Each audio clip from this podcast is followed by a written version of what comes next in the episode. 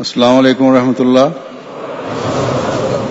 أشهد أن لا إله إلا الله وحده لا شريك له وأشهد أن محمدا عبده ورسوله.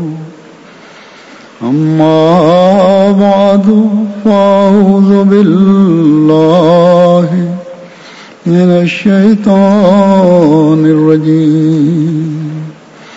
بسم الله الرحمن الرحيم. الحمد لله الحمد لله رب العالمين. الرحمن الرحيم.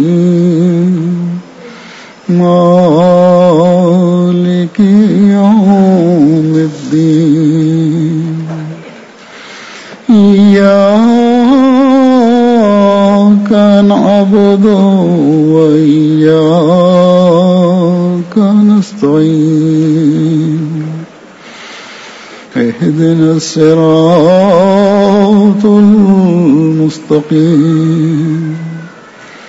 صراط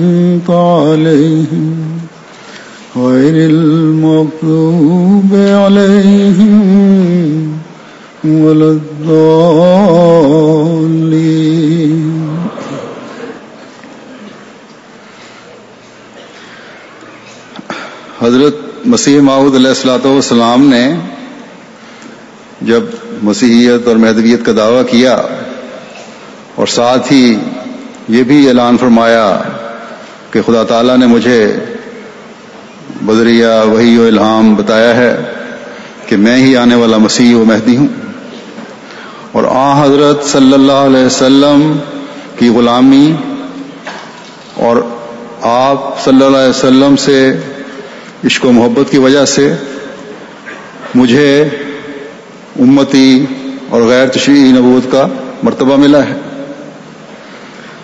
تو مخالفین نے ایک طوفان برپا کر دیا کہ یہ سراسر جھوٹ ہے اور ایسے ایسے غلیظ الفاظ آپ کے لیے استعمال کیے کہ کسی شریف آدمی کے منہ سے ایسی باتیں نکل نہیں سکتی اور اب کرتے چلے جا رہے ہیں۔ اور اس بات پر مسلمانوں کو انگیخت کیا کہ اب آ حضرت صلی اللہ علیہ وسلم کے بعد نبوت کے تمام دروازے آیت خاتم النبیین کے ساتھ خدا تعالیٰ نے بند کر دیے خاتم النبیین کے جو معنی کیے جاتے ہیں، ہر احمدی اچھی طرح جانتا ہے کہ یہ جو معنی دوسرے کرتے ہیں یہ غلط ہے۔ اس سے نبوت کے دروازے بند نہیں ہوئے۔ بلکہ اللہ تعالیٰ کی اس آیت کے مطابق کہ الوم اکمل تو لکم دین کم و اتمم تو علیکم نعمتی و رضی تو لکم الاسلام دینا یعنی زمین نے یعنی میں نے تمہارے فائدے کے لیے تمہارا دین مکمل کر دیا اور تم پر اپنا احسان پورا کر دیا اور تمہارے لیے دین کے طور پر اسلام کو پسند کیا۔ اسلام ہی اب تا قیامت آخری دین ہے۔ اور فرمایا کہ بل ہوا قرآن مجید فی لوح محفوظ۔ یعنی یہ بزرگ کلام ہر جگہ اور ہر زمانے میں پڑھا جانے والا ہے اور لوہے محفوظ میں ہے۔ اس کو اس طرح محفوظ کر دیا گیا ہے کہ اب قیامت تک اس کی تعلیم نے ہی قائم رہنا ہے۔ یہ اعلان اللہ تعالی نے فرمایا تھا کہ اب کوئی نئی شریعت اور کوئی نیا دین نہیں آئے گا۔ کوئی آزاد نبی نہیں آ سکتا جو خدا تعالی سے اپنے تعلق کی وجہ سے اللہ تعالیٰ کے فضل کو جذب کرتے ہوئے اس کی عطا سے نبوت کا درجہ پائے، بلکہ یہ مقام بھی اب اسی کو مل سکتا ہے۔ جو آ حضرت صلی اللہ علیہ وسلم کی امت میں سے ہو اور آپ کی مہر کے نیچے ہو۔ یہ اعلان تھا خدا تعالیٰ کا۔ بس اس غلط فہمی یا خاتم النبیین کے الفاظ کا صحیح ادراک میں رکھنے کی وجہ سے کچھ ناسمجھ علماء نے اور اکثریت شریر تباہ علماء نے امت کو حضرت مسیمہ علیہ السلاۃ والسلام کے خلاف بھڑکانے کی ہر جگہ اور ہر زمانے میں کوشش کی اور کر رہے ہیں۔ اور ظاہر ہے، جب اس بات کو ہی نہیں سمجھا یا سمجھنا نہ چاہا کہ ختم نبوت کا کیا مطلب ہے، تو پھر وہی یہ الہی کا مضمون بھی جو اس سے منسلک ہے۔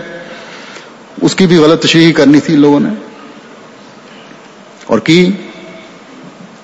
اور اعلان کیا اور کرتے ہیں کہ وہی الہی کے اب تمام دروازے بند ہو گئے۔ اور حضرت مسیح معود علیہ السلام کے اس اعلان کہ خدا تعالی مجھ سے بولتا ہے اور مجھے وہی وہ الہام کرتا ہے، اس کے بھی سخت منکر ہوئے۔ لیکن جو حق کی تلاش میں ہیں سعید فطرت ہیں۔ انہوں نے حق کو تلاش کیا، بات کو سمجھا اور سمجھ رہے ہیں۔ اور حضرت مسیح محمد علیہ السلاۃ والسلام کی جماعت میں شامل ہو کر آ حضرت صلی اللہ علیہ وسلم کے لائے ہوئے آخری اور کامل اور مکمل دین کو دنیا کے کناروں تک پہنچانے کی کوشش کر رہے ہیں۔ وہی وہ الہام کیا چیز ہے؟ یا اس کا حقیقی مطلب کیا ہے؟ کیونکہ اکثر ذہنوں میں یہ سوال اٹھتا ہے کہ اگر وہی و الہام کے دروازے بند ہو گئے، تو اس کا مطلب یہ ہے کہ اللہ تعالی اپنی صفات میں سے بھی بعض صفات ختم کر چکا ہے۔ یا یہ صفات ختم ہو گئی ہے گویا خدا تعالی کی ایک صفت ناوز باللہ فنا ہو گئی۔ یا خدا تعالی جو سب طاقتوں کا مالک ہے، جو اعلان کرتا ہے کہ وہ اول و والآخر وہ اول بھی ہے اور آخر بھی ہے۔ اللہ تعالی ازلی ابدی ہے، اس کو فنا نہیں۔ اگر کسی بھی کام کو جو خدا تعالیٰ پہلے کرتا تھا، اب نہیں کرتا، تو ماننا پڑے گا کہ اس کی بعض صفات میں کمی ہے۔ اور یہ اللہ تعالیٰ کی ذات پر بہت آنے عظیم ہے اور بہت بڑا گناہ ہے۔ ایک طرف تو خدا قادر و توانا اور واحد و یگانا کو ماننے کا دعویٰ ہے مسلمانوں کا، اور دوسری طرف بغیر سوچے سمجھے صرف حضرت مسیح محمد علیہ السلاۃ والسلام کی دشمنی میں ایسی بات کرنا جو اللہ تعالی کی بلند شان پر حرف لاتی ہو۔ اس پہ کوئی ان کو روک نہیں ہے، کوئی شرم و حیا نہیں ہے۔ بس خوف خدا کریں اور اللہ تعالی کے اس فرمان کو یاد رکھیں کہ فضبان اللہ رب العرش اما یسفون بس پاک ہے اللہ جو عرش کا بھی رب ہے، تمام نقصوں سے پاک ہے اور اس سے بھی جو وہ کہتے ہیں۔ بس اللہ تعالی جس طرح پہلے تمام صفات رکھتا تھا۔ وہ تمام صفات جن کا ہم علم رکھتے ہیں یا نہیں رکھتے، آج بھی وہ ان تمام صفات کا حامل ہے۔ اور انہیں جب چاہے، جس طرح چاہے استعمال کرتا ہے۔ آج بھی اس کی اپنے بندوں سے کلام کی صفت جاری ہے، جس طرح پہلے جاری تھی۔ اور اس زمانے میں اپنے وعدے کے مطابق جب اس نے حضرت مسیح معود علیہ السلاۃ والسلام کو بھیجا تو ان سے وہی الہام کا ذریعہ، کے ذریعے کلام کیا۔ حضرت مسیح معود علیہ السلاۃ والسلام اپنے ایک شعر میں فرماتے ہیں کہ وہ خدا اب بھی بناتا ہے جسے چاہے کلیم، اب بھی اس سے بولتا ہے جس سے وہ کرتا ہے پیار۔ تکبیر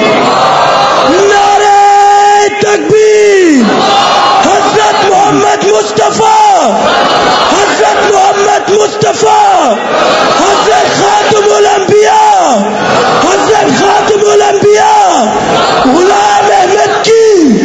غلام احمد کی!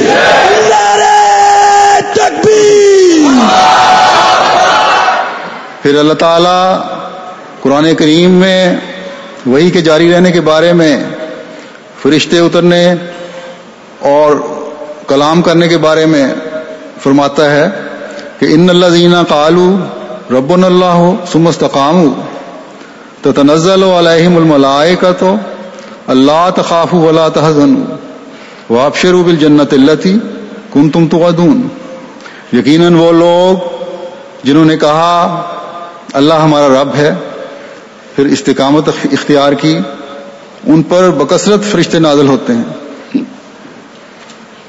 کہ خوف نہ کرو اور غم نہ کھاؤ اور اس جنت کے ملنے سے خوش ہو جاؤ جس کا تم وعدہ دیے گئے ہو۔ اور پھر فرماتا ہے نانو آؤ کم فی الحیات دنیا و فی الآخر ولکم فی ہا ماں تشتہی انفسکم ولکم فی ہا ماں تدعون۔ ہم اس دنیاوی زندگی میں بھی تمہارے ساتھ ہیں اور آخرت میں بھی اور اس میں تمہارے لیے سب کچھ ہوگا جس کی تمہارے نفس خواہش کرتے ہیں۔ اور اس میں تمہارے لیے وہ سب کچھ ہوگا جو تم طلب کرتے ہو۔ بس ان آیات میں فرشتوں کے اترنے اور وہی کے جاری رہنے کا ذکر فرما کر اللہ تعالی نے ان غلط سوچ رکھنے والے علماء کا بھی منہ بند کر دیا ہے۔ جو کہتے ہیں کہ اب وہی کے دروازے بند ہیں۔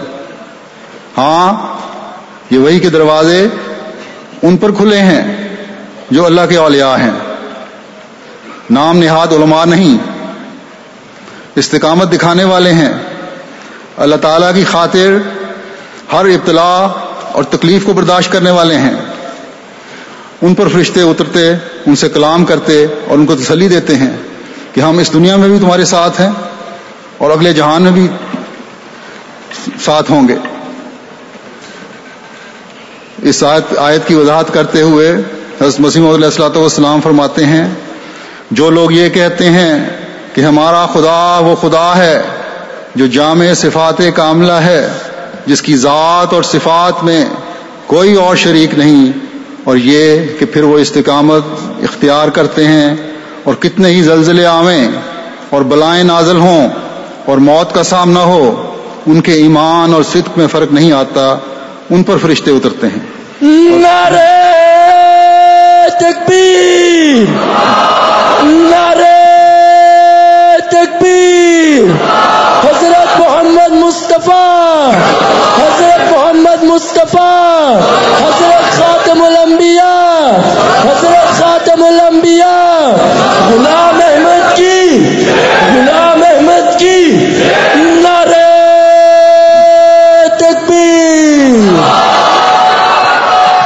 خدا ان سے ہم کلام ہوتا ہے اور کہتا ہے کہ تم بلاؤں اور خوفناک دشمنوں سے مت ڈرو اور نہ گزشتہ مصیبتوں سے غمگین ہو۔ میں تمہارے ساتھ ہوں اور میں اس دنیا میں بھی اس دنیا میں تمہیں بیش دیتا ہوں جس کا تمہیں وعدہ دیا گیا ہے۔ بس تم اس سے خوش ہو۔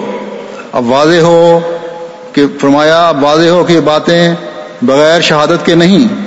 اور یہ ایسے وعدے نہیں کہ جو پورے نہیں ہوئے، بلکہ ہزاروں اہل دل مذہب اسلام میں اس روحانی جنت کا مزہ چکھ چکے ہیں۔ در حقیقت اسلام وہ مذہب ہے جس کے سچے پیراؤں کو خدا تعالی نے تمام گزشتہ راست بازوں کا وارث ٹھہرایا ہے۔ اور ان کی متفرق نعمتیں اس امت مرحومہ کو عطا کر دی ہیں۔ پھر آپ فرماتے ہیں الہام یعنی وہی الہی، ایسی شے ہے کہ جب تک خدا تعالی سے پوری طرح صلح نہ ہو اور اس کی اطاعت کے لیے اس نے گردن نہ رکھ دی ہو، تب تک وہ کسی کو حاصل نہیں ہو سکتی۔ خدا تعالیٰ قرآن کریم، قرآن شریف میں فرماتا ہے، ان اللہ کالو رب اللہ ہو سمستقام تنزل علیہم الملائے کا تو اللہ تخاف ولا تحزن وہ آپ شروع بالجنت اللہ تھی کن تم تو یہ رسول، یہ اس امر کی طرف اشارہ ہے۔ فرمایا، یہ اس امر کی طرف اشارہ ہے کہ نزول وہی کا صرف، نزول وہی کا صرف ان کے ساتھ وابستہ ہے جو کہ خدا تعالی کی راہ میں مستقیم ہیں اور وہ صرف مسلمان ہی ہیں۔ پھر فرمایا مکالمہ الہیہ اور روایہ صالحہ سے خدا تعالی کے مخصوص بندوں کو جو اس کے ولی ہیں ضرور حصہ ملتا ہے۔ بس ایک حقیقی مسلمان کا تو یہ عقیدہ ہونا چاہیے اور اللہ تعالیٰ کے فضل سے اس زمانے میں، زمانے کے امام اور آ حضرت صلی اللہ علیہ وسلم کی عاشق صادق کو مان کر ہمارا یہ پختہ عقیدہ ہے کہ خدا تعالی اپنی تمام صفات کا جامع جیسا پہلے تھا، آج بھی ہے۔ اور اور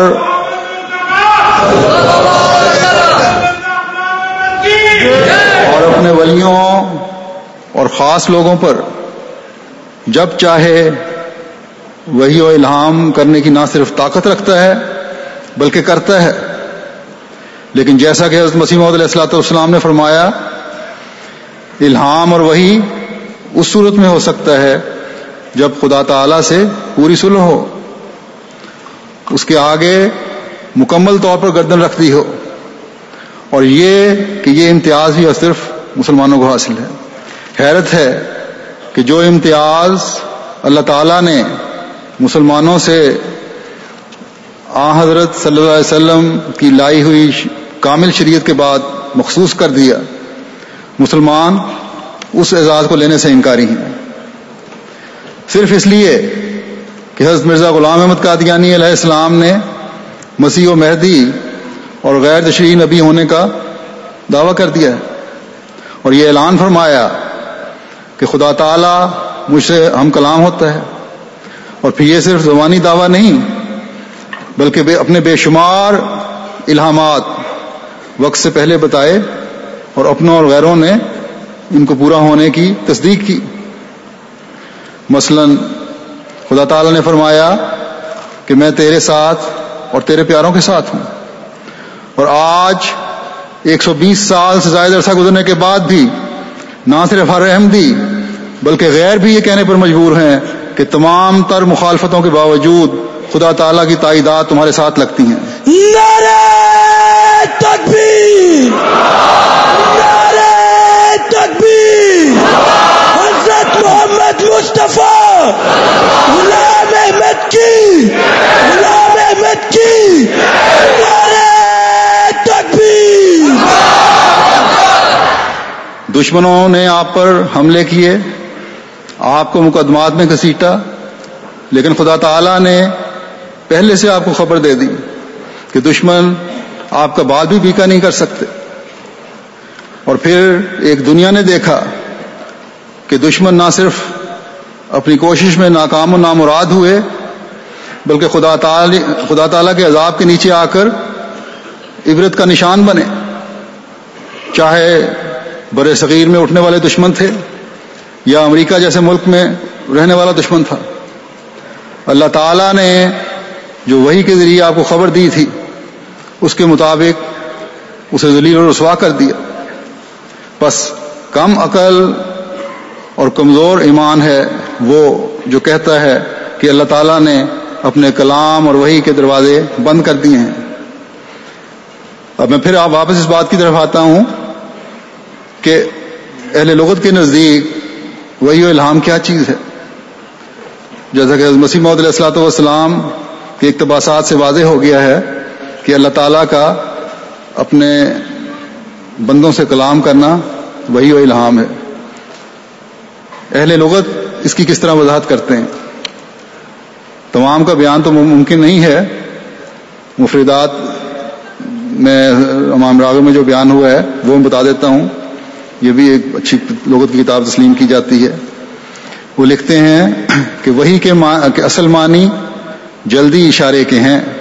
اور چونکہ اس لفظ میں صورت کے معنی پائے جاتے ہیں، اس لیے کہا جاتا ہے امر واہی اور یہ وہی کبھی کلام کے ذریعے بطور اشارے اور تاریخ کے ہوتی ہے۔ اور کبھی ایسی آواز کے ذریعے ہوتی ہے جو مرکب الفاظ سے خالی ہو، اور کبھی جوارے کے اشارے کے ذریعے، اعضاء کے اشارے کے ذریعے سے ہوتی ہے۔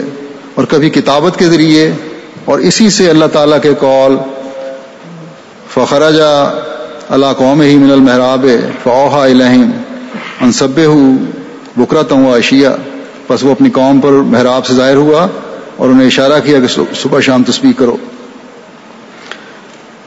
فرمایا کہ اسی سے اللہ تعالیٰ کے قول سورہ مریم کی جو آیت ہے کہ بابت باز نے کہا کہ ان کے نزدیک انہوں نے اشارہ کیا اور بعض نے کہا کہ انہوں نے لکھ کر بتایا۔ اور اس الہی یہ نوٹ کرنے والی بات ہے اور اس الہی کلام کو بھی جو خدا تعالیٰ کے انبیاء اور اولیاء کی طرف پہنچایا جائے، وہی کہا جاتا ہے۔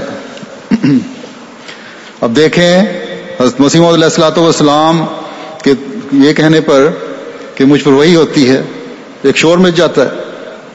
ہم تو حضرت مسیم علیہ السلاۃ والسلام کو نبی مانتے ہیں اور آپ کا یہ دعویٰ بھی ہے کہ میں غیر تشریح نبی ہوں اور انبیاء پر تو وہی ہوتی ہے۔ لیکن امام راغب کے نزدیک اولیاء پر بھی وہی ہوتی ہے۔ اور یہاں انہوں نے کوئی تخصیص نہیں کی کہ اولیاء اور انبیاء کی وہی کا فرق کیا ہے۔ بلکہ الہی کلام جو خواہ انبیاء سے ہو یا اولیاء سے ہو، اسے وہی کہا جاتا ہے۔ حضرت مسلم معود رضی اللہ تعالیٰ عنہ نے مختلف لغات سے وہی کے جو معنی اخذ کر کے لکھے ہیں، وہ پیش کرتا ہوں۔ آپ لکھتے ہیں مختلف لغات کے معنی لکھنے کے بعد، تفصیل لکھنے کے بعد۔ لکھتے ہیں کہ ان حوالہ جات سے معلوم ہوتا ہے کہ وہی کے معنی نمبر ایک، کسی کام پر مبوس کرنا، نمبر دو، دل میں بانٹ ڈالنا، نمبر تین، اشارے سے بات سمجھانا، نمبر چار، کسی پیغام پر کی معرفت پیغام بھیجنا، پانچ، لکھنا، چھ، دوسروں سے چھپا کر بات کرنا، سات، حکم دینا، کہ ہیں۔ یہ جو ہے وہی وہی کی مزید وسیع تعریف ہوگی اس وضاحت کے بعد ہم دیکھتے ہیں کہ خدا تعالی قرآن کریم میں کن مواقع پر اور کن کے لیے اور کس کو وہی کرنے کا بیان فرماتا ہے اور کس طرح کی وہی ہوتی ہے۔ قرآن کریم میں وہی کا لفظ بے شمار جگہ پر اور مختلف مواقع پر اور مختلف چیزوں پر جن میں انسان کے علاوہ دوسرے جاندار بھی شامل ہیں، بلکہ جماعت بھی ہیں۔ ان سب پر استعمال ہوا ہے۔ گو کہ عموماً انبیاء کے لیے استعمال ہوا ہے، لیکن دوسرے انسانوں پر بھی استعمال ہوا ہے۔ جیسا کہ موسا کی والدہ کے معاملے میں خدا تعالی فرماتا ہے کہ از اوہینا الا امے کا مایوہا انکز فی فی ہے فت تابوت فخص فی ہل یم فلیلق ہل یمو بساحل یاخذ ہو۔ ادو لی و ادو اللہ و القیت و علیہ کا محبت منی و لتسنا علی جب ہم نے تیری ماں کی طرف وہ وہی کی، جو وہی کی جاتی ہے کہ اسے صندوق میں ڈال دے، پھر اسے دریا میں ڈال دے، پھر دریا اسے ساحل پر جا پھینکے تاکہ میرا دشمن اور اس کا دشمن اسے اٹھا لے۔ اور میں نے تجھ پر اپنی محبت انڈیل دی اور تاکہ یہ بھی ہو کہ تو میری آنکھ کے سامنے قربان چڑھے۔ پھر دوسری جگہ فرمایا واحنا الا ام موسا ان ارضی فائزہ خفت علیہ فالقی ہے فل یم ولا تخافی ولا تحزنی ان رات دو ہو الہ کے و جائلو ہو من المرسلین اور ہم نے موسا کی ماں کی طرف وہی کی کہ اسے دودھ پلا، بس جب تو اس کے بارے میں خوف محسوس کرے تو اسے دریا میں ڈال دے اور کوئی خوف نہ کر اور کوئی غم نہ کھا۔ ہم یقیناً اسے تیری طرف دوبارہ لانے والے ہیں اور اسے مرسلین میں سے ایک رسول بنانے والے ہیں۔ پھر حضرت عیسیٰ کے حواریوں کی طرف وہی کے ذمن میں خدا تعالیٰ فرماتا ہے وائز او ہے تو الحوارینا نامن بھی و بے رسولی آلو آمنا و شد بے مسلم اور جب میں نے ہواریوں کی طرف وہی کی کہ مجھ پر اور میرے رسول پر ایمان لے آؤ، تو انہوں نے کہا، ہم ایمان لے آئے بس گوار ہے کہ ہم فرما بردار ہو چکے ہیں۔ اب جیسا کہ لغت کے معنوں میں بھی ہم نے دیکھا تھا، ان جگہوں پر بھی وہی کہ یہی معنی ہے کہ خدا تعالی نے دل میں بات ڈالی کہ یہ کرو۔ پھر آسمان کی طرف وہی بھی وہی کا ذکر ہے۔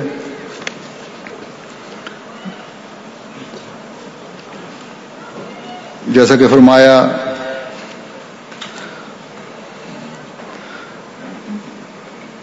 لیکن اس سے پہلے میں پہلی باتوں کی وضاحت کرتا ہوں حضرت مسیم علیہ السلۃ والسلام کے اقتباس سے۔ حضرت مسیم علیہ السلۃ والسلام اس زمین میں فرماتے ہیں کہ جو شخص اللہ تعالی اور اس کی آیات پر ایمان لاتا ہے، اس پر واجب ہے کہ اس بات پر بھی ایمان لائے۔ کہ اللہ تعالیٰ اپنے بندوں میں سے جس کی طرف چاہے وہی کرتا ہے۔ خواہ وہ رسول ہو یا غیر رسول، اور وہ اور وہ جس سے چاہتا ہے کلام کرتا ہے، خواہ وہ نبی ہو یا محدثوں میں سے کوئی ہو۔ اللہ تعالیٰ نے اپنی کتاب میں یہ خبر دی ہے کہ اس نے موسا علیہ السلام کی والدہ سے کلام کیا۔ پھر اس طرح اس نے مسیح ناصری علیہ السلام کے حواریوں کی طرف وہی کی۔ پھر آپ فرماتے ہیں کہ اللہ تعالیٰ نے اس محکم کتاب میں بعض مردوں اور عورتوں سے متعلق خبر دی ہے کہ ان کے رب نے ان سے کلام کیا اور انہیں مخاطب کیا، انہیں بعض باتوں کے کرنے کا حکم دیا اور بعض امور سے منع کیا۔ وہ رب العالمین کی طرف سے نہ نبی تھے، نہ ہی رسول۔ حضرت فرمایا کہ حضرت موسیٰ کی والدہ کو اللہ تعالیٰ نے کہا کہ لا تخافی ولا تحزنی۔ انا رادو ہو الہ کے و جائلو ہو من المرسلین بس اے منصف اور عقل مند تم اس بات پر غور کرو کہ اس امت میں جو خیر العم ہے، کیوں بعض مردوں سے خدا تعالیٰ کا کلام کرنا جائز نہیں؟ حالانکہ اس نے تم سے پہلی امتوں کی عورتوں سے بھی کلام کیا ہے۔ اور پہلوں کی مثال، مثالیں تمہارے پاس موجود ہیں۔ بس ہم تو اس یقین پر قائم ہیں کہ آج بھی اللہ تعالیٰ ان لوگوں پر وہی کرتا ہے جن کی نیک فطرت ہے اور جن کا انجام بخیر کرنا چاہتا ہے۔ اس اس لیے وہی کے ذریعے انہیں مسیح محمد علیہ السلاۃ والسلام کی مدد کے لیے کھڑا کر دیتا ہے۔ جب اللہ تعالیٰ نے آپ کو فرمایا کہ ینسروں کا رجال نوہی علم السما یعنی ہم تیری مدد ان لوگوں سے کریں گے جن کے دل میں ہم الہام کریں گے۔ تو اللہ تعالیٰ یہ وہی کر بھی رہا ہے اور آج تک کرتا چلا جا رہا ہے۔ کل میں نے چند واقعات پیش کیے تھے۔ بے شمار ایسے واقعات ہیں جو بعض شامل ہونے والے بتاتے ہیں کہ کس طرح اللہ تعالیٰ ان کی رہنمائی کرتا ہے۔ اب میں دوبارہ اس طرف آتا ہوں۔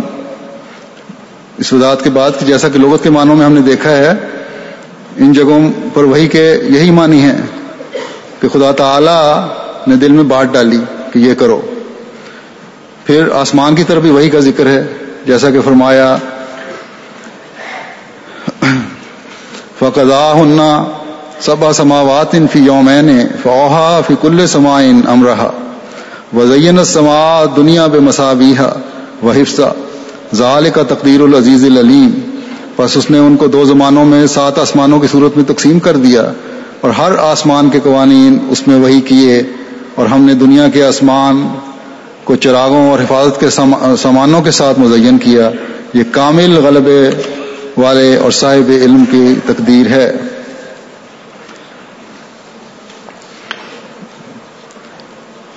اور آسمان کے دسپور جو کام ہے یا سیاروں اور ستاروں اور مختلف گیسز ہیں جو فضا میں، ان کے مفوضہ، ان کو مفوضہ کام ان کے سپرد کیے گئے ہیں۔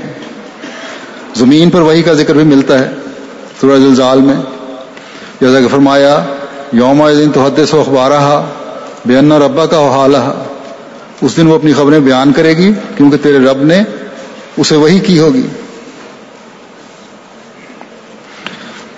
اور یہ آخری زمانے کے حالات کے بارے میں بیان کیا گیا ہے اور جو حالات کی تبدیلی ہوگی، ان حالات میں اللہ تعالی کی وہی کے مطابق زمین ان باتوں کا اظہار کرے گی۔ یعنی اللہ تعالیٰ کے حکم سے سب کچھ ظاہر ہو جائے گا۔ جو آج کل ہو رہا ہے، دنیا دیکھ رہی ہے۔ پھر اللہ تعالیٰ نے فرمایا ہے کہ ہم نے شہد کی مکھی کی طرف بھی وہی کی۔ جیسا فرماتا ہے وہ اوہا ربوں کا النحل انتخذی من الجبال بیوتن و من الشجر و مما یارشون اور تیرے رب نے شہید شہد کی مکھی کی طرف وہی کی کہ پہاڑوں میں بھی اور درختوں میں بھی اور ان بیلوں میں بھی جو وہ اونچے سہاروں پر چڑھاتے چڑھاتے ہیں، گھر بنا۔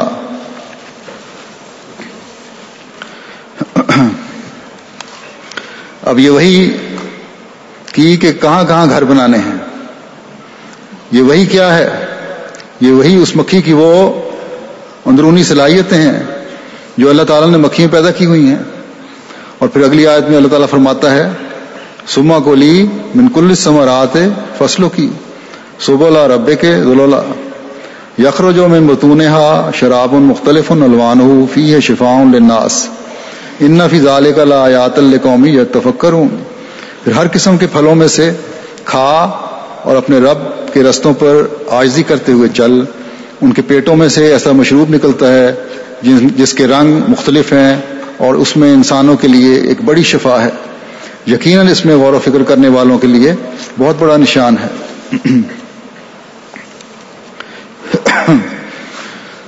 اس کا بھی ذکر فرمایا کہ یہ چھتے بنانے کے بعد وہ شہد بناتی ہے۔ جو تمہارے لیے شفا ہے۔ اور عقل رکھنے والے، سوچ اور فکر کرنے والوں کے لیے نشان ہے۔ بغیر سوچے سمجھے یہ کہہ دینا کہ وہی نہیں ہو سکتی۔ یا حضرت وسیم محمود علیہ السلاۃ والسلام کا استضاء کرتے ہوئے کہنا کہ ان پر وہی نہیں ہو سکتی۔ اللہ تعالیٰ نے یہ مثالیں دے کر اور دوسری مثالیں دے کر فرمایا کہ کارخانہ قدرت وہی پر بنیاد کرتا ہے۔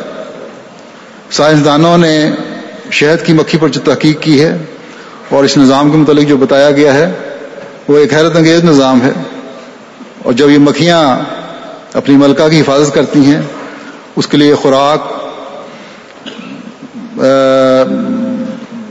کا نظام ہے۔ ہر مکھی کا اپنے اپنے فرائض کا، کی سر انجام دہی کا نظام ہے۔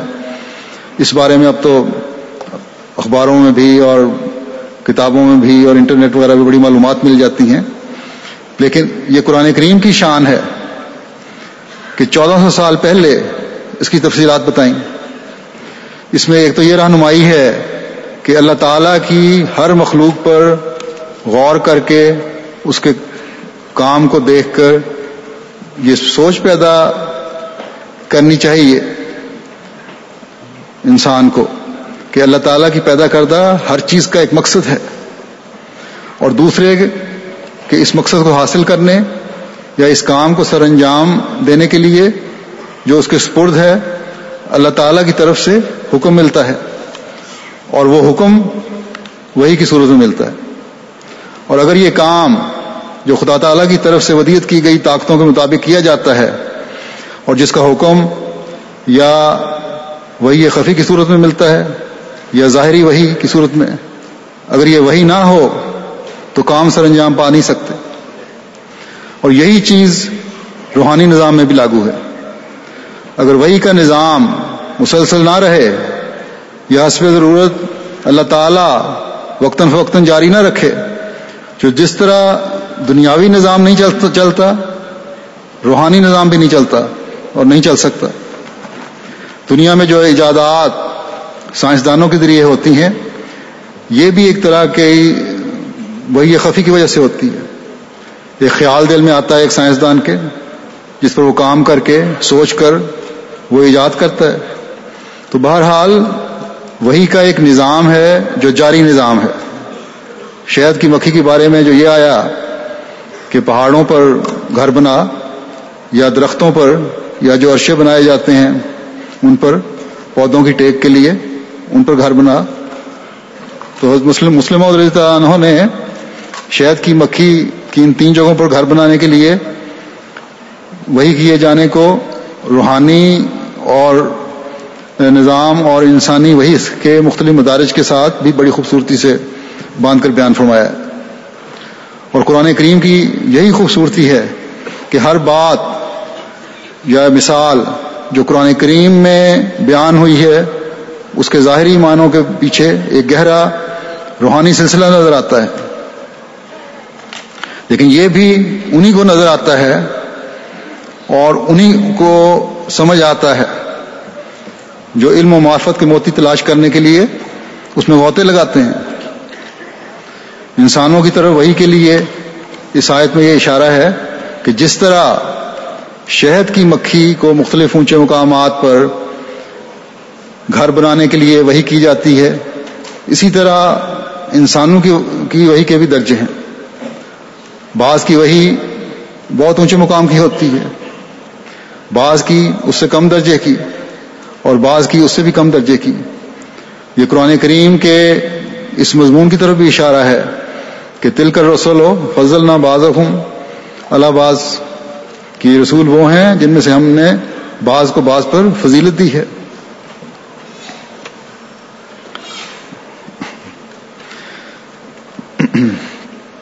اگر ہم سیاق و سباق دیکھیں تو شہد کی مکھی کی وہی اور پھر خالص شہد بنانے والی آیات کے آگے پیچھے روحانی نظام کا ذکر چل رہا ہے۔ اب شہد کے مختلف رنگوں اور شفا کا ذکر کر کے اگلی آیت میں خدا تعالیٰ نے پھر فرمایا کہ ولہ خلا کا کم سما توفا کم و من کم یورد ارزل عمر لکیلا یا علامہ باد علم شیا ان اللہ علیم القدیر اور اللہ نے تمہیں پیدا کیا، پھر وہ تمہیں وفات دے گا۔ اور تم ہی میں سے وہ بھی ہے جو ہوش و حواس کھو دینے کی عمر تک پہنچ جایا، جاتا ہے، تاکہ علم حاصل کرنے کے بعد کلیتاً علم سے آری ہو جائے۔ لیکن اللہ دائمی علم رکھنے والا اور دائمی قدرت رکھنے والا ہے۔ اب اس کا بظاہر تو شہد کی مکھی سے کوئی جوڑ نہیں۔ لیکن یہ کہہ کر کہ انا فی ظال کا یات قومی جو تفکر ہوں کہ جو سوچ اور فکر سے کام لیتے ہیں، ان کے لیے اس میں یقین بہت نشان پائے جاتے ہیں۔ یہ بتایا کہ غور کرو کہ انسانوں پر جو وہی ہوتی ہے، جس کا قرآن کریم میں بھی ذکر ہے، اور اکثر آیات انبیاء پر وہی کے ذکر میں ہی ہیں کہ انبیاء پر وہی روحانی شفا کے لیے ہوتی ہے۔ اور ہر زمانے میں شفا کی ضرورت ہے۔ قوموں کی روحانی حالت سنوارنے کے لیے بھی نبی مبوس ہوتے رہے۔ اللہ تعالی نے یا تو نئی شریعت اتاری جو گزشتہ سے بہتر تھی اور شفا کی زیادہ بہتر خاصیت رکھتی تھی۔ یا اس شریعت کو انبیاء کے ذریعے سے جاری رکھا۔ یہ اس لیے کہ قوموں کی روحانی حالت میں جو زوال آیا اور قومی لحاظ سے وہ ارض العمر کو پہنچے اور اپنی تعلیم کو بھلا دیا، تو خدا تعالی پھر وہی کے ذریعے اسے تازگی دے اور تازہ روحانی شہد جو ہے، اسے پہنچتا رہے۔ اور جو مقام انبیاء میں آ حضرت صلی اللہ علیہ وسلم کو ملا۔ جن کی وہی کا معیار بھی اور مقام اونچا ترین ہے۔ اور آپ افضل الرسل ہیں۔ اور خاتم النبین ہونے کے لحاظ سے اور شریعت کامل اور مکمل ہونے کے لحاظ سے آپ کا زمانہ قیامت تک کا زمانہ ہے۔ لیکن اللہ تعالیٰ کے اس قانون کے تحت کہ زوال آتا ہے اور اس کی پیشگوئی بھی آ، حضرت صلی اللہ علیہ وسلم نے فرمائی تھی کہ ظلمت اور اندھیرے کا زمانہ اور دور آئے گا۔ وہ دور آیا۔ گو امت میں اللہ تعالی مجددین اور اولیاء بھیجتا رہا۔ جو اپنے دائرے اور علاقے میں روشنی پھیلاتے رہے۔ اور پھر آخر میں خاتم الخلفاء مسیح و مہدی معود کو بھیجا تاکہ قرآن کریم جو شفا اور رحمت للمومنین جو مومنوں کے لیے شفا اور رحمت ہے، جس کو بھلا کر مسلمان اندھیروں میں گرتے چلے جا رہے ہیں، وہ شان و شان، وہ شوکت جو مسلمانوں کی کسی زمانے میں تھی، اس شان اور اس شوکت کو دوبارہ بحال اور قائم کرے۔ اور وہ اس صورت میں ہے کہ خدا تعالی سے براہ راست رہنمائی حاصل کر کے وہ حقائق اور وہ معارف جو قرآن کریم کے ہر ہر لفظ میں پوشیدہ ہیں، دنیا کے سامنے پیش کریں۔ بس اللہ تعالی جو علیم و قدیر ہے، جس کا علم بھی لافانی ہے اور جس کی قدرتیں بھی لازوال ہیں، وہ اپنے نظام کو قائم کرنے کے لیے الہام کرتا ہے اور وہی نازل کرتا ہے اور جس پر چاہے نازل کرتا ہے۔ حضرت مسیم علیہ السلاۃ والسلام فرماتے ہیں کہ جب مکھی کی وہی اب تک منقطع نہیں ہوئی، تو انسانوں پر جو وہی ہوتی ہے، وہ کیسے منقطع ہو سکتی؟ ہے اور حضرت مجدد الفسانی اور شاہ ولی اللہ صاحب بھی وہی کے قائل تھے۔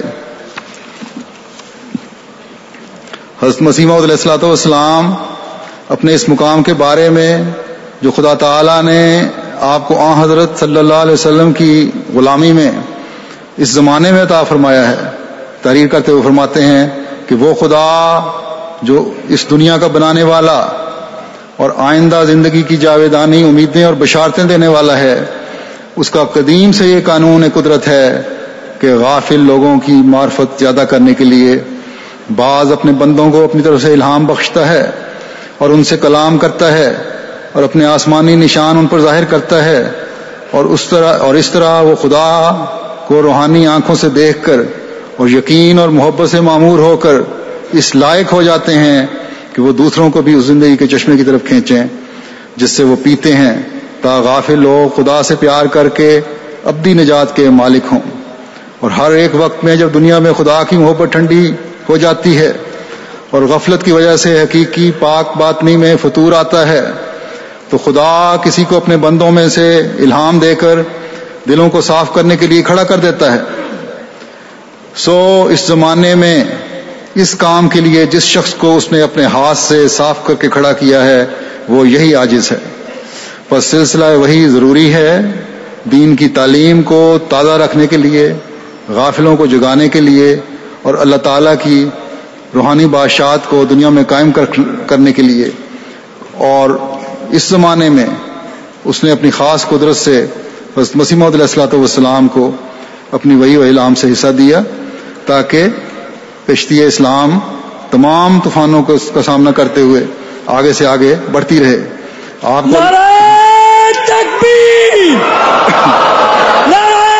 تکبیر! حضرت محمد مصطفیٰ! حضرت محمد مصطفیٰ!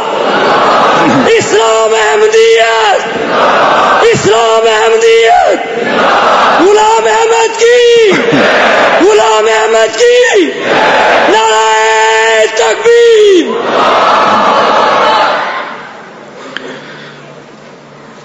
آپ کو اللہ تعالیٰ نے الہامن فرمایا کہ اسنا الفل کا بے آیو نے نا واہ نا و کم و انضر فن کا من المامورین، کہ تو ہماری آنکھوں کے سامنے اور ہماری وہی کے ماتحت کشتی تیار کر اور اٹھ اور ڈرا کیونکہ تو معمور ہے۔ بس اس کے بعد سے دنیا دیکھ رہی ہے۔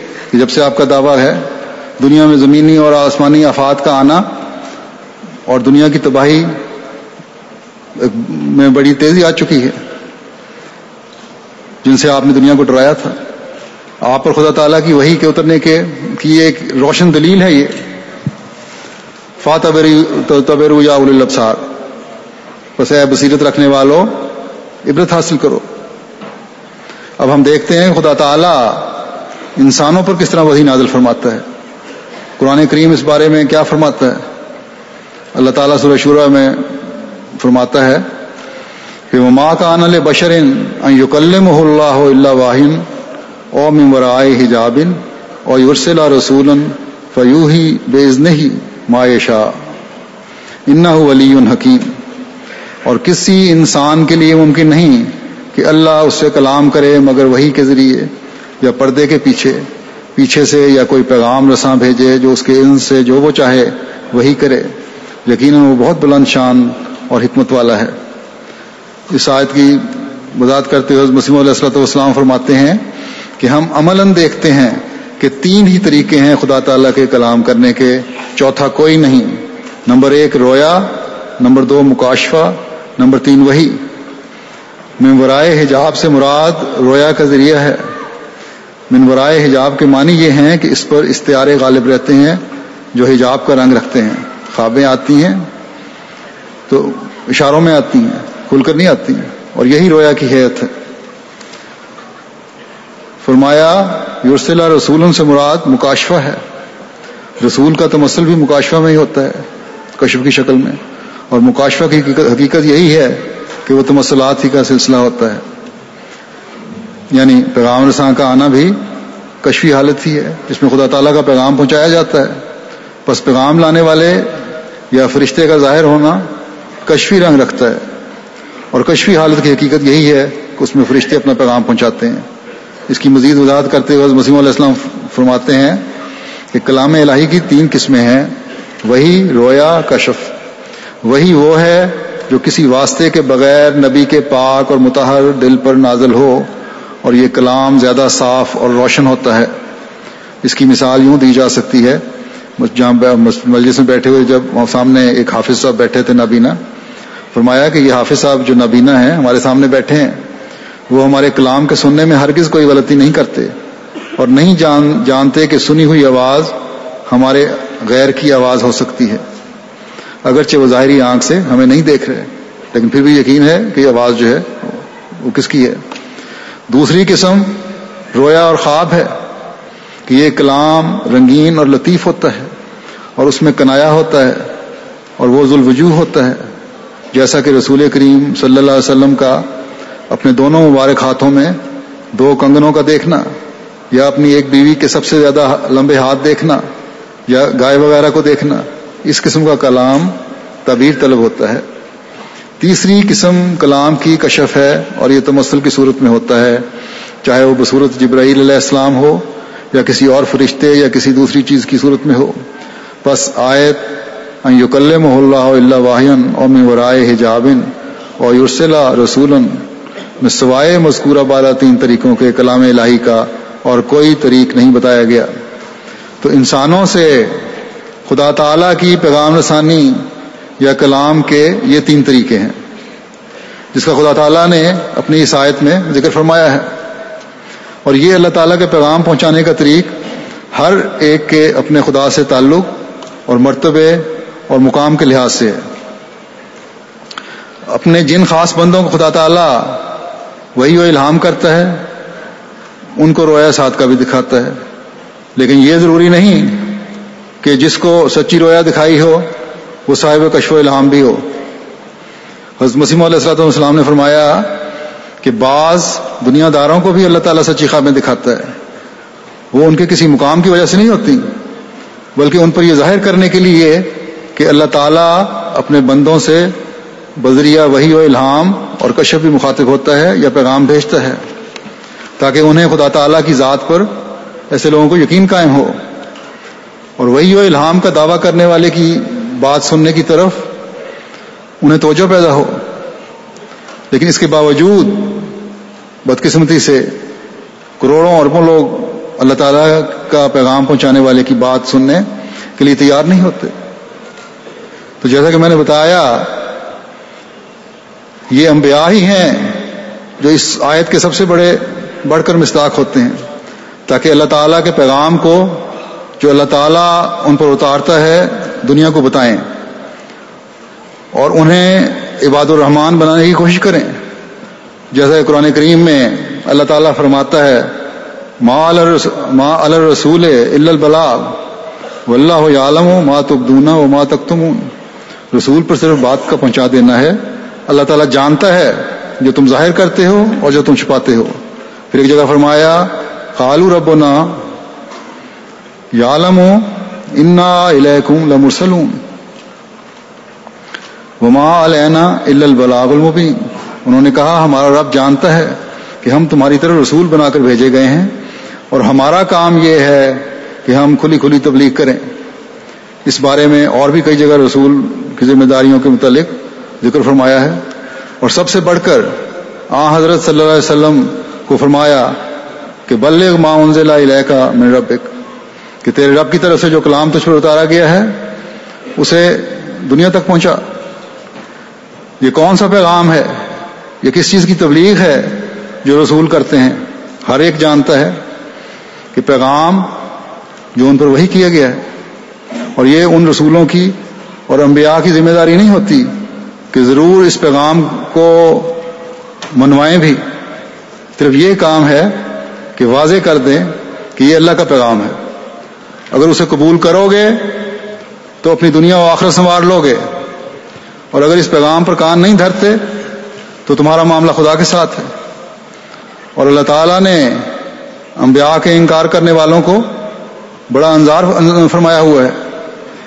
اس لیے انبیاء جو سب سے زیادہ اللہ تعالیٰ کی مخلوق سے ہمدردی کرنے والے ہیں، لوگوں کے انکار کی وجہ سے بے چین ہو جاتے ہیں۔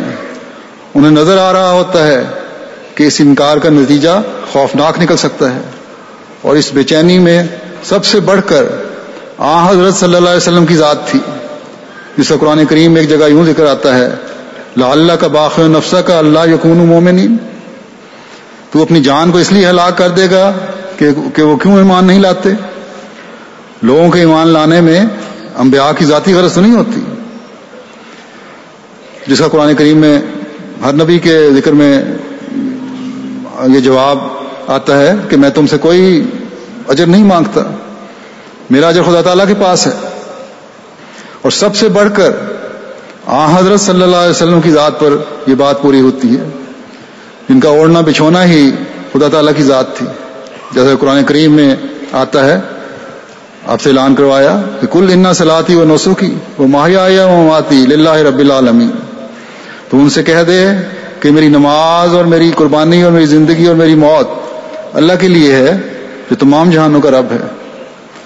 تو جس نے سب کچھ اللہ تعالیٰ کے لیے کر دیا، اس نے دنیا سے کیا لینا ہے؟ جو دنیا والوں سے لینے کے بجائے اس فیاضی سے دیتا تھا دنیا والوں کو کہ کفار بھی یہ کہہ اٹھتے تھے کہ یہ کسی اور دنیا کی مخلوق ہے۔ بس آپ کا اپنی جان کو ہلاکت میں ڈالنا اس وجہ سے تھا کہ اس پیغام کا انکار کر کے یہ لوگ کہیں ہلاک نہ ہو جائیں۔ دنیا والوں کو ہلاکت سے بچانے کے لیے آپ شدید بے چین اور کرب کی حالت میں رہتے تھے۔ حضرت مسیم علیہ السلاۃ والسلام اس درد کا ذکر کرتے ہوئے فرماتے ہیں کہ یہ نور ہدایت جو خارق عادت طور پر عرب کے جزیرے میں ظہور میں آیا اور پھر دنیا میں پھیل گیا۔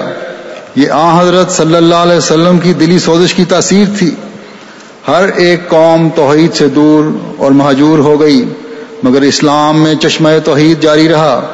یہ تمام برکتیں آ حضرت صلی اللہ علیہ وسلم کی دعاؤں کا نتیجہ تھیں، جس کے جیسا کہ اللہ تعالیٰ نے فرمایا، لا اللہ کا باقی نفسہ کا اللہ یقون مومنین۔ یعنی کیا تو اس غم میں اپنے تئیں ہلاک کر دے گا جو یہ لوگ ایمان نہیں لاتے؟ بس پہلے نبیوں کی امت میں جو اس درجے کی صلاح و تقوی پیدا نہ ہوئی، اس کی یہی وجہ تھی کہ اس درجے کی توجہ اور دل سوزی امت کے لیے ان نبیوں میں نہیں تھی۔ بس آپ، کیونکہ نبی آخر زمان تھے اور خاتم الانبیاء تھے، اس لیے آپ کا درد درد بھی قیامت تک پیدا ہونے والے لوگوں کے لیے تھا۔ اس لیے اللہ تعالیٰ نے آپ کے عاشق صادق کی آخری زمانہ میں مبوس ہونے کی بھی آپ کو خوشخبری دی تھی۔ جیسا کہ میں نے بتایا کہ انبیاء دنیا میں آتے ہیں تاکہ اللہ تعالیٰ کی اتری وہی کو جو ضروری نہیں کہ نئی شریعت کی صورت میں ہی ہو، بلکہ اپنے سے پہلے نبی کی شریعت و پیغام کو حقیقی رنگ میں پیش کریں۔ اور یہ حقیقی رنگ میں پیش کرنا ہی ہے۔ یہ ہے کہ اگر زمانہ گزرنے کے ساتھ لوگ اسے بھول گئے ہیں یا صحیح فہم حاصل نہ ہونے کی وجہ سے اس میں نئی بدعات داخل ہو گئی ہیں، تو انہیں صاف اور روشن کر کے جس کا ادراک انہیں خدا تعالی کی وہی کے ذریعے سے دیا گیا ہے، دنیا کے سامنے پیش کریں۔ بہرحال انبیاء دنیا میں اس لیے آتے ہیں اور ان کی یہ ذمہ داری ہے کہ اللہ تعالیٰ کے پیغام کو دنیا کے سامنے پیش کر کے انہیں خدا تعالیٰ کے قریب لانے کی کوشش کریں۔ اور کیونکہ ان کے دل خدا تعالیٰ کی مخلوق کے درد سے بھرے ہوتے ہیں، اس لیے ایک فکر اور بے چینی سے وہ یہ کام سر انجام دیتے ہیں۔ انبیاء کی حالت کا ذکر کرتے ہوئے حضرت مسیم علیہ السلام فرماتے ہیں کہ نبی بوجہ اس کے کہ ہمدردی بنی نو کا اس کے دل میں کمال درجہ کا جوش، کمال درجہ پر جوش ہوتا ہے۔ اپنی روحانی توجہات اور تجرو اور انکسار سے یہ چاہتا ہے کہ وہ خدا جو اس پر ظاہر ہوا ہے، جو دوسرے لوگوں لوگ بھی اس کو شناخت کریں اور نجات پاویں اور وہ دلی خواہش سے اپنے وجود کی قربانی خدا تعالیٰ کے آگے پیش کرتا ہے اور اس تمنا سے کہ لوگ زندہ ہو جائیں، کئی موتیں اپنے لیے قبول کر لیتا ہے اور بڑے مجاہدات میں اپنے تئیں ڈالتا ہے۔ فرمایا، ہر ایک اپنے لیے کوشش کرتا ہے۔ مگر انبیاء علیہ السلام دوسروں کے لیے کوشش کرتے ہیں۔ لوگ سوتے ہیں، وہ اور وہ ان کے لیے جاگتے ہیں، اور لوگ ہنستے ہیں، اور وہ ان کے لیے روتے ہیں۔ اور دنیا کی رہائی کے لیے ہر ایک مصیبت کو بخوشی اپنے وارد کر لیتے ہیں۔ یہ سب اس لیے کرتے ہیں کہ تا خدا تعالی کچھ ایسی تجلی فرماوے کہ لوگوں پر ثابت ہو جاوے کہ خدا موجود ہے اور مستعد لوگوں پر اس کی ہستی اور اس کی توحید منکشف ہو جاوے تاکہ وہ نجات پاویں۔ پس وہ جانی دشمنوں کی ہمدردی میں مرتے رہتے ہیں۔ فرمایا، اور اس عمر میں سب سے اعلیٰ نمونہ ہمارے نبی صلی اللہ علیہ وسلم نے دکھایا۔ بس یہ ہے انبیاء کا کام کہ خدا کی وہی کو دنیا تک پہنچا کر اس کی نجات کا سامان کریں۔ کیونکہ انسان کو خدا تعالیٰ نے اشرف المخلوقات بنا کر برے بھلے کی تمیز سکھائی ہے۔ اللہ تعالیٰ فرماتا ہے لقت خلق انسان فی آسن تقویم۔ لیکن ہم نے انسان کو بہترین حالت میں پیدا کیا ہے۔ یعنی ایک تو انسان کو بہترین طاقتیں اور صلاحیتیں ودیت کی گئی ہیں۔ جن کے استعمال کر کے، جن کا استعمال کر کے وہ غیر معمولی ترقی کی منازل طے کر سکے۔ جس میں روحانی ترقی بھی ہے اور دنیاوی ترقی بھی ہے۔ دوسرے، اسے وہ تعمیری صلاحیتیں دی ہیں جس سے وہ روحانی لحاظ سے بھی اور مادی لحاظ سے بھی دوسروں کے لیے فائدہ مند وجود بن جاتا ہے۔ بس اگر وہ اپنی صلاحیتوں کو بروئے کار لاتے ہوئے نیکی کی راہوں پر قدم مارے اور نبی کے وہی و الہام سے فائدہ اٹھائے تو نہ صرف انسانیت کے لیے فائدہ مند وجود بنتا ہے، بلکہ اللہ تعالیٰ کی دوسری مخلوق کے لیے بھی فائدہ مند وجود بن جاتا ہے۔ لیکن جیسا کہ میں نے بتایا تھا، بہترین مخلوق بنانے کے ساتھ برے بھلے کی تمیز بھی رکھی ہے اللہ تعالیٰ نے، جس کی پہچان کے لیے ایک تو وہ انبیاء کے ذریعے سے وہی کر کے تعلیم اتارتا ہے، دوسرے خود ہر انسان کے اندر وہ صلاحیتیں پیدا کر دیں، جس کو چاہے فطرت فطرت کہہ دو یا الہام، جو برے بھلے کے بارے میں احساس دلاتی ہے۔ جیسا قرآن کریم میں فرماتا ہے فلحمہ فجورہ و تخواہ کہ اس نے اس نے نفس پر اس کی بدکاری کو بھی اور تقوا کو بھی کھول دیا ہے۔ اور جو نیکی کی باتوں پر عمل کریں یا نیکیوں کی طرف قدم بڑھائے وہ اپنے اس مقصد کو پا جاتا ہے جس کے لیے انبیاء دنیا میں آتے ہیں۔ اور جو انسان کی پیدائش کا خدا تعالیٰ نے مقصد بتایا ہے یعنی وما خلق الجنا ولنسا اللہ یابد ہوں اور یہ عبادت، ایک تو خدا تعالیٰ کی عبادت ہے، اس کے بتائے ہوئے طریق کے مطابق اس کی عبادت ہے، جس میں نماز، روزہ، حج وغیرہ شامل ہیں۔ اور دوسرے، خدا تعالیٰ کی مخلوق کا حق ادا کرنا ہے۔ اور مخلوق کا حق ادا کرنا اس کے ظاہری حقوق بھی ادا کرنا ہے اور نبی کے پیغام کو پہنچانا بھی ہے۔ جو چیز اپنے لیے اچھے سمجھتے ہو، دوسرے کے لیے بھی اچھی سمجھو۔ اور یہی چیز ہے جو پھر اسے دنیا و آخرت میں کامیاب و کامران کرے گی۔ ورنہ جو اس تعلیم پر عمل نہیں کرتے، جو اس آزادی کا غلط فائدہ اٹھاتے ہوئے برائیوں کی طرف چلے جائیں گے وہ ناکام و نامراد ہوتے ہیں۔ نیکوں اور بدوں کے بارے میں اللہ تعالیٰ فرماتا ہے کہ قد افلاح من زکا و قد خواب من دسا یعنی وہ فلاح پا گیا جس نے نفس کو پاک کیا اور جس نے اس کو گاڑ دیا زمین میں، وہ نامراد ہو گیا۔ زمین میں گاڑنا یہی ہے کہ برائیوں کی طرف ملوث ہو گیا یا اس وہی پر کان نہ دھرے جو اللہ تعالیٰ کے برگزیدہ اور نبی لے کر آتے ہیں۔ اور قرآن کریم نے گزشتہ بیاہ کی قوموں کی مثالیں دے کر جی یہ واضح کر دیا کہ ان کا انجام دنیا و آخرت میں اچھا نہیں ہوتا، جو اللہ تعالیٰ کے رسولوں کے نافرمان ہوتے ہیں۔ بس انبیاء کے بعد وہ لوگ جو انبیاء کو قبول کرتے ہیں، وہ بہترین مخلوق اسی صورت میں ہے جب ان اپنے نفس کو پاک کرتے ہوئے اپنے مقصد پیدائش کو سمجھتے ہوئے حقوق اللہ کے ساتھ حقوق العباد بھی ادا کرنے والے بنے۔ اس مشن کو جاری رکھنے والے ہوں جو وہی کے ذریعے خدا تعالی نے ان انبیاء پر اتارا۔ اور یہی چیز ہے جس کے بارے میں کہا جا سکتا ہے کہ انسان نے انبیاء کی وہی و الہام سے فائدہ اٹھایا۔ اور حقیقی مومنوں کے زمرے میں شمار ہوئے۔ اور یہی حقیقی ہواریوں کے کام ہیں۔ اور یہی لوگ ہیں جو دنیا و آخرت میں فلاح پانے والے ٹھہرتے ہیں۔ اور غلبہ بھی انہی کے مقدر میں ہوتا ہے۔ قرآن کریم میں اللہ تعالیٰ نے اس بات کو یوں بیان فرمایا ہے کہ یا الذین آمنو کونو انصار اللہ۔ ہے کما قال سب نو مریم للحواریین من انصاری اللہ۔ قال الحواریون نحنو انصار اللہ۔ فآمنت طائفت من بنی اسرائیل وکفرت طائفت فعیدنا الزین امن ولا ادوبہم فاسبہ ظاہرین اے وہ لوگوں جو ایمان لائے ہو، اللہ کے انصار بن جاؤ۔ جیسا کہ عیسیٰ بن مریم نے ہواریوں سے کہا تھا کہ کون ہیں جو اللہ کی طرف رہنمائی کرنے میں میرا میرے انصار ہوں۔ ہواریوں نے کہا، ہم اللہ کے انصار ہیں۔ بس بنی اسرائیل میں سے ایک گروہ ایمان لے آیا اور ایک گروہ نے انکار کر دیا۔ بس ہم نے ان لوگوں کی جو ایمان لائے، ان کے دشمنوں کے خلاف مدد کی، تو وہ غالب آ گئے۔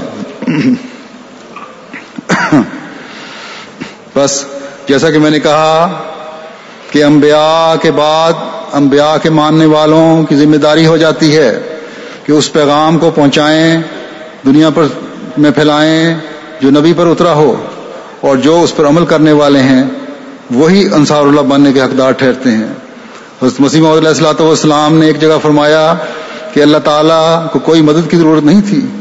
وہ اس بات پر قدرت رکھتا تھا کہ کسی قسم کی مدد کی ضرورت ضرورت ان رسولوں کے لیے نہ رہے، ان رسولوں کے لیے نہ رہے، نہ رہنے دے۔ مگر انبیاء اپنے ماننے والوں سے اس لیے مدد چاہتے ہیں کہ یہ ان کا فرض ہے کہ خدا تعالیٰ کی عظمت دلوں میں پیدا کریں۔ ان کے دل میں یہ احساس پیدا ہو کہ ہمارا جو کچھ ہے خدا تعالیٰ کے لیے ہے۔ اللہ تعالیٰ کے احکامات پر عمل کرنا اور دنیا میں اس کے پیغام کو پہنچانا، یہ ہمارے فرائض میں داخل ہے۔ جیسا کہ انبیاء کا فرض ہے، جس کا میں نے پہلے ذکر کیا ورنہ جہاں تک انبیاء کا سوال ہے، ان کو اللہ تعالیٰ کے اس وعدے پر پورا یقین ہوتا ہے کہ انا لنسر و رسولنا ولدینہ امن فی الحیات دنیا۔ یعنی یقیناً اپنے اپنے رسولوں کی اور ان کی جو ایمان لائے، اس دنیا میں مدد کریں گے۔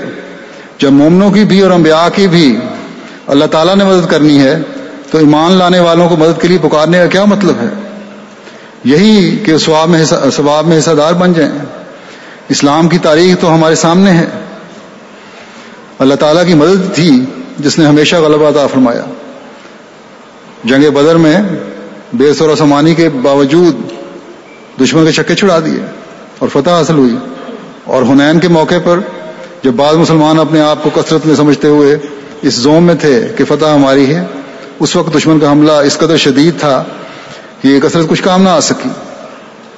جس کا قرآن کریم میں یوں نقشہ کھینچا گیا ہے کہ اس آجب آجبت کم کثرت کم فلم تغن ان کم شیا شیا ذاقت علیکم الرضا بیمار احبت یعنی جب تمہاری کثرت نے تمہیں تکبر میں مبتلا کر دیا تھا بس وہ تمہارے کسی کام نہ آ سکی اور زمین کشادہ ہونے کے باوجود تم پر تنگ ہو گئی۔ لیکن کیونکہ اللہ تعالی نے اپنے نبی کو مدد اور غلبے کا وعدہ دیا ہوا تھا، اور آ حضرت صلی اللہ علیہ وسلم سے بڑھ کر یہ وعدہ تو اور کسی کو نہیں تھا۔ اس لیے یہ سبق دینے کے بعد کہ اصل طاقت اللہ تعالی اللہ تعالیٰ ہے نہ کہ افراد۔ اللہ تعالیٰ تسکین کے سامان پیدا فرماتا ہے۔ اس کا ذکر اللہ تعالیٰ نے یوں فرمایا ہے کہ وہ انزلہ جنود لم تروہا و عزب اللہ زینہ کفرو اور اس نے ایسے لشکر اتارے جنہیں تم نہیں دیکھ رہے تھے اور کافروں کو عذاب دیا۔ یہاں یہ واضح ہو کہ نبی کو تو خدا تعالیٰ پر ہی بھروسہ ہوتا ہے۔ اور آ حضرت صلی اللہ علیہ وسلم کو سب سے زیادہ خدا تعالیٰ کی ذات پر بھروسہ تھا۔ کہ اگر کوئی بھی ساتھ نہیں ہوگا تب بھی کفا شکست کھائیں گے۔ اور یہی کامل بھروسہ اللہ تعالیٰ کی ذات پر تھا، جس کی وجہ سے آپ نے فرمایا ان نبی لا کذب انبن عبد المطلب۔ نعرہ تکبیر۔ نعرہ تکبیر۔ حضرت محمد مصطفیٰ۔ حضرت خاتم الانبیاء۔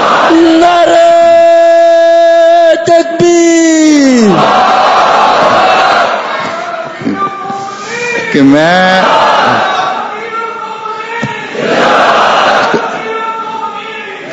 ترجمہ ہے کہ میں نبی ہوں، خدا تعالیٰ کی طرف سے بھیجا گیا ہوں، اور اس میں رتی برابر بھی جھوٹ نہیں ہے۔ اور اس وجہ سے مجھے خدا تعالیٰ کی ذات پر یقین ہے کہ وہ مجھے ہی غلبہ دے گا۔ لڑائی کا یہ پانسا جو پلٹا گیا ہے، یہ عارضی ہے۔ اگر کوئی بھی میرے ساتھ نہیں ہوگا، تب بھی فتح میری ہے۔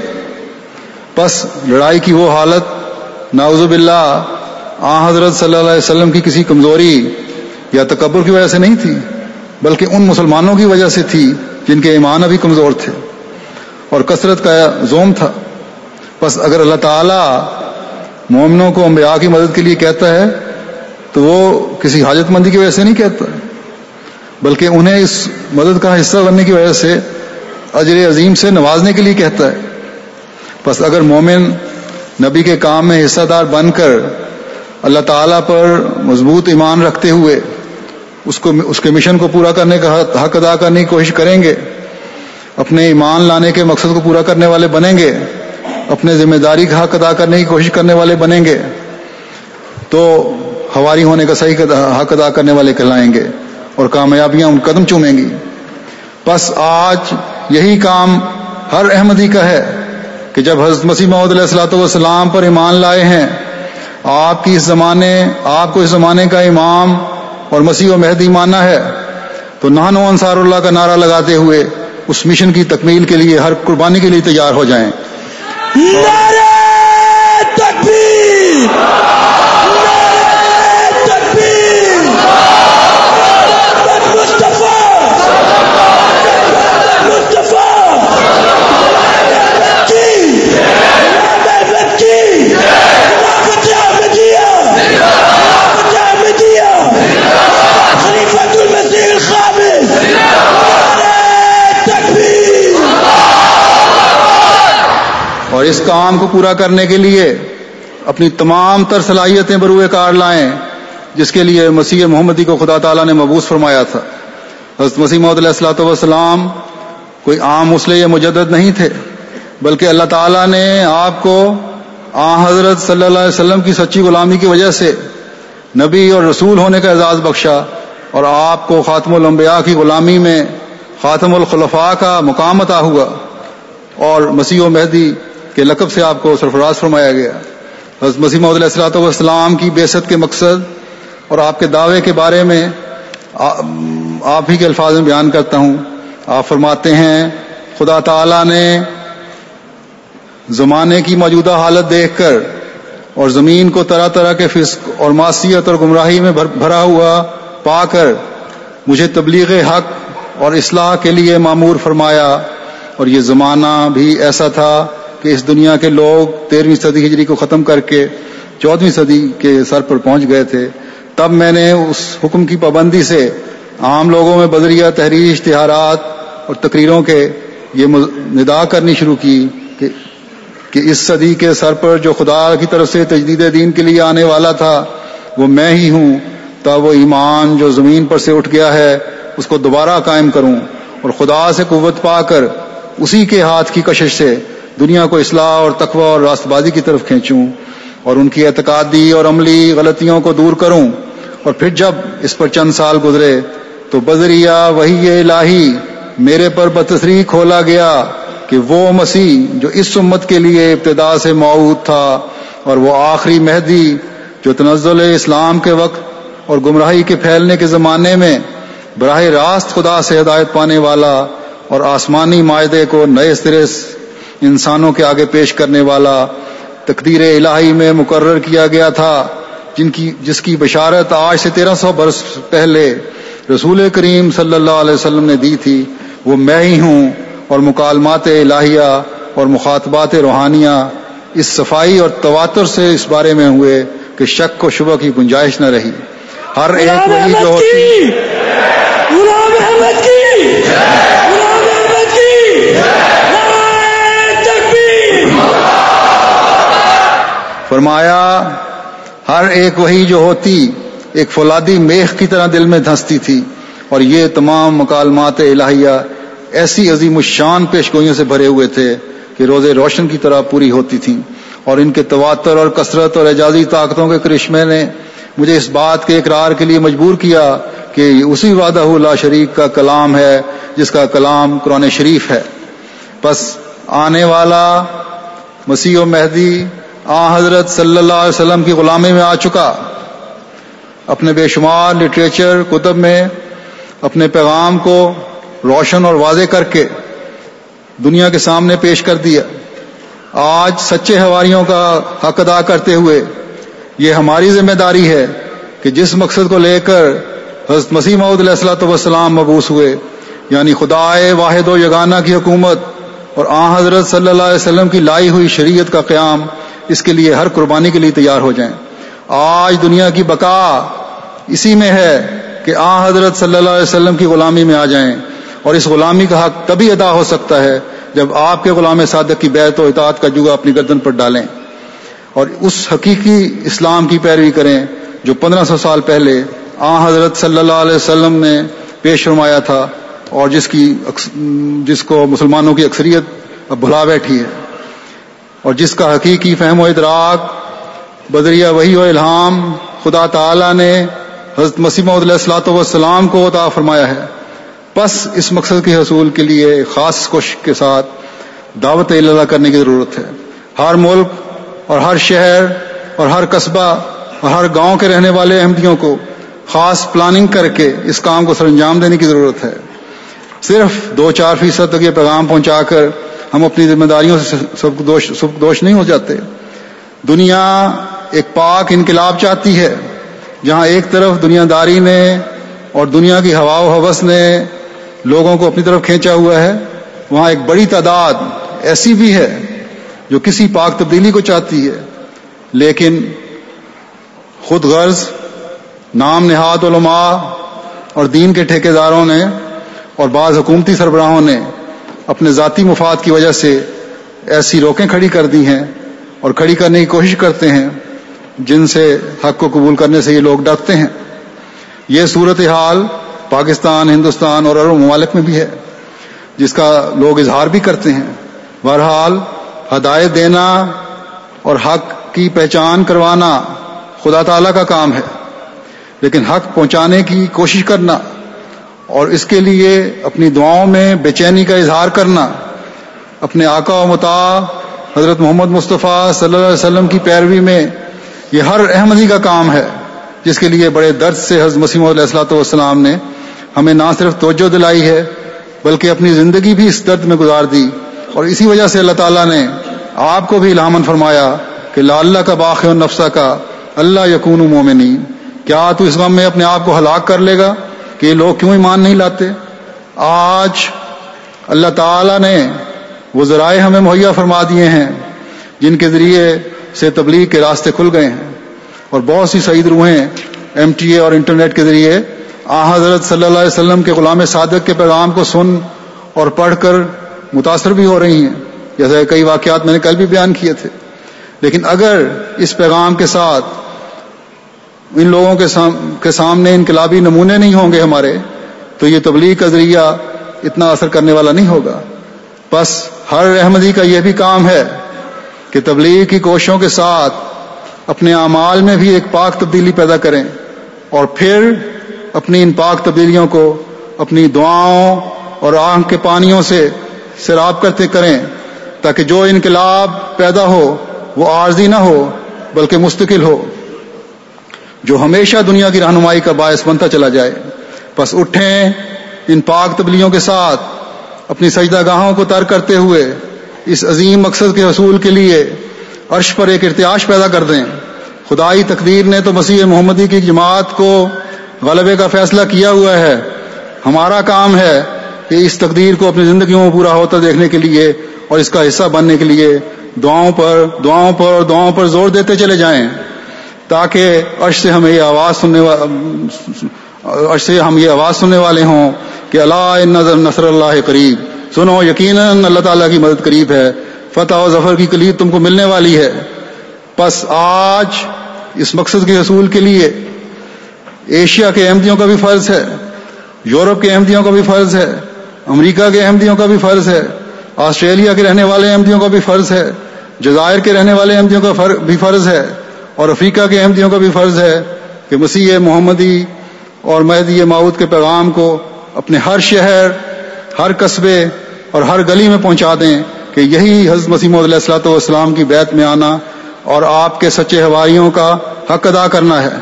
ہندوستان اور پاکستان کے احمدیوں تمہارا بھی فرض اولین ہے کہ مسیح معود کے پیغام کو پہنچانے کے لیے اپنے اندر پاک تبدیلیاں پیدا کرتے ہوئے اپنی تمام تر استعدادیں بروئے کار لاؤ کہ مسیح معود وہاں پیدا ہوئے اور وہیں سے اللہ تعالیٰ نے آپ کو مسیح معود ہونے کا پرشوقت اعلان کروایا۔ اور اے عرب کے رہنے والوں اے عرب کے رہنے والے احمدیوں تمہارا ان سب سے زیادہ فرض بنتا ہے کہ تم آ حضرت صلی اللہ علیہ وسلم کے قریب ترین ہو، زبان کے لحاظ سے بھی اور مکان کے لحاظ سے بھی۔ اپنے ہم وطنوں کو بتاؤ کہ آ حضرت صلی اللہ علیہ وسلم نے اپنے مسیح و مہدی کو سلام پہنچانے کا جو ارشاد فرمایا تھا، اس کے سب سے اول مخاطب تم ہو۔ اس میں کوئی شبہ نہیں کہ وہ وقت آئے گا جب اکثریت اربوں کی مسیح موت کی بیت میں آ کر آپ کے لیے دعائیں کرنے والی ہوگی، کیونکہ یہ بھی اس خدا کا الہام ہے، جس نے آپ کو محبوس فرمایا تھا۔ فرمایا ید اون القا ابدال الشام و عباد اللہ من العرب۔ یعنی تیرے لیے ابدال شام کے بھی دعا کرتے ہیں۔ اور بندے عرب سے میں سے بھی دعا کرتے ہیں۔ آج جنہوں نے مسیح ماؤد کو مان لیا ہے، ان پر یہ بھی یہ فرض ہے کہ مسیح محمدی کے مشن کے لیے دعائیں کریں۔ دعائیں کریں اور بہت دعائیں کریں۔ جس کو بھی موقع ملے، خانہ کعبہ اور مسجد نبی میں جا کر مسیح ماؤد کے مقصد کو پورا ہونے کے لیے روئیں اور چلائیں۔